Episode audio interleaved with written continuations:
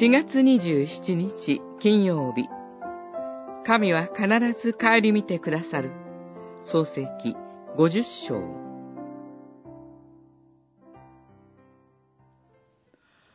ヨセフは兄弟たちに言った。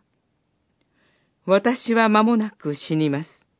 しかし、神は必ずあなたたちを顧みてくださり、この国からアブラハム、イサク、ヤコブに誓われた土地に導き上ってくださいます。五十章二十四節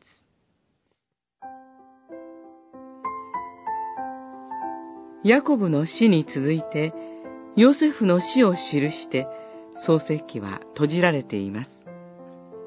ヨセフもまた最後に信仰の言葉を語ります。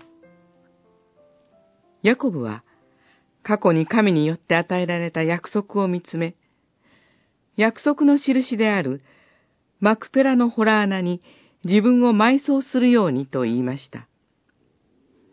一方、ヨセフはより将来を強く見つめて信仰の言葉を語っています。神が必ず帰り見てくださり、やがてエジプトから導き上ってくださると告げます。ヨセフは神の約束の将来の実現を予言しています。創世記は、このヨセフの予言の言葉で結ばれています。ある信仰者がこんな言葉を語っておられました。人生の最も素晴らしい瞬間はこれから先にあると。若い人ではなく、年配の人がこう言われるのです。人生を世界という言葉に置き換えてもよいでしょ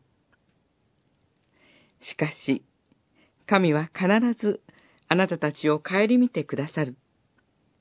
ヨセフの子供たちのためだけの御言葉ではありません。神の救いの御業の完成の日を待ち続けるすべての人のための恵みの言葉です。今を生きる私たちのための御言葉です。アーメン。その通りになります。というのみです。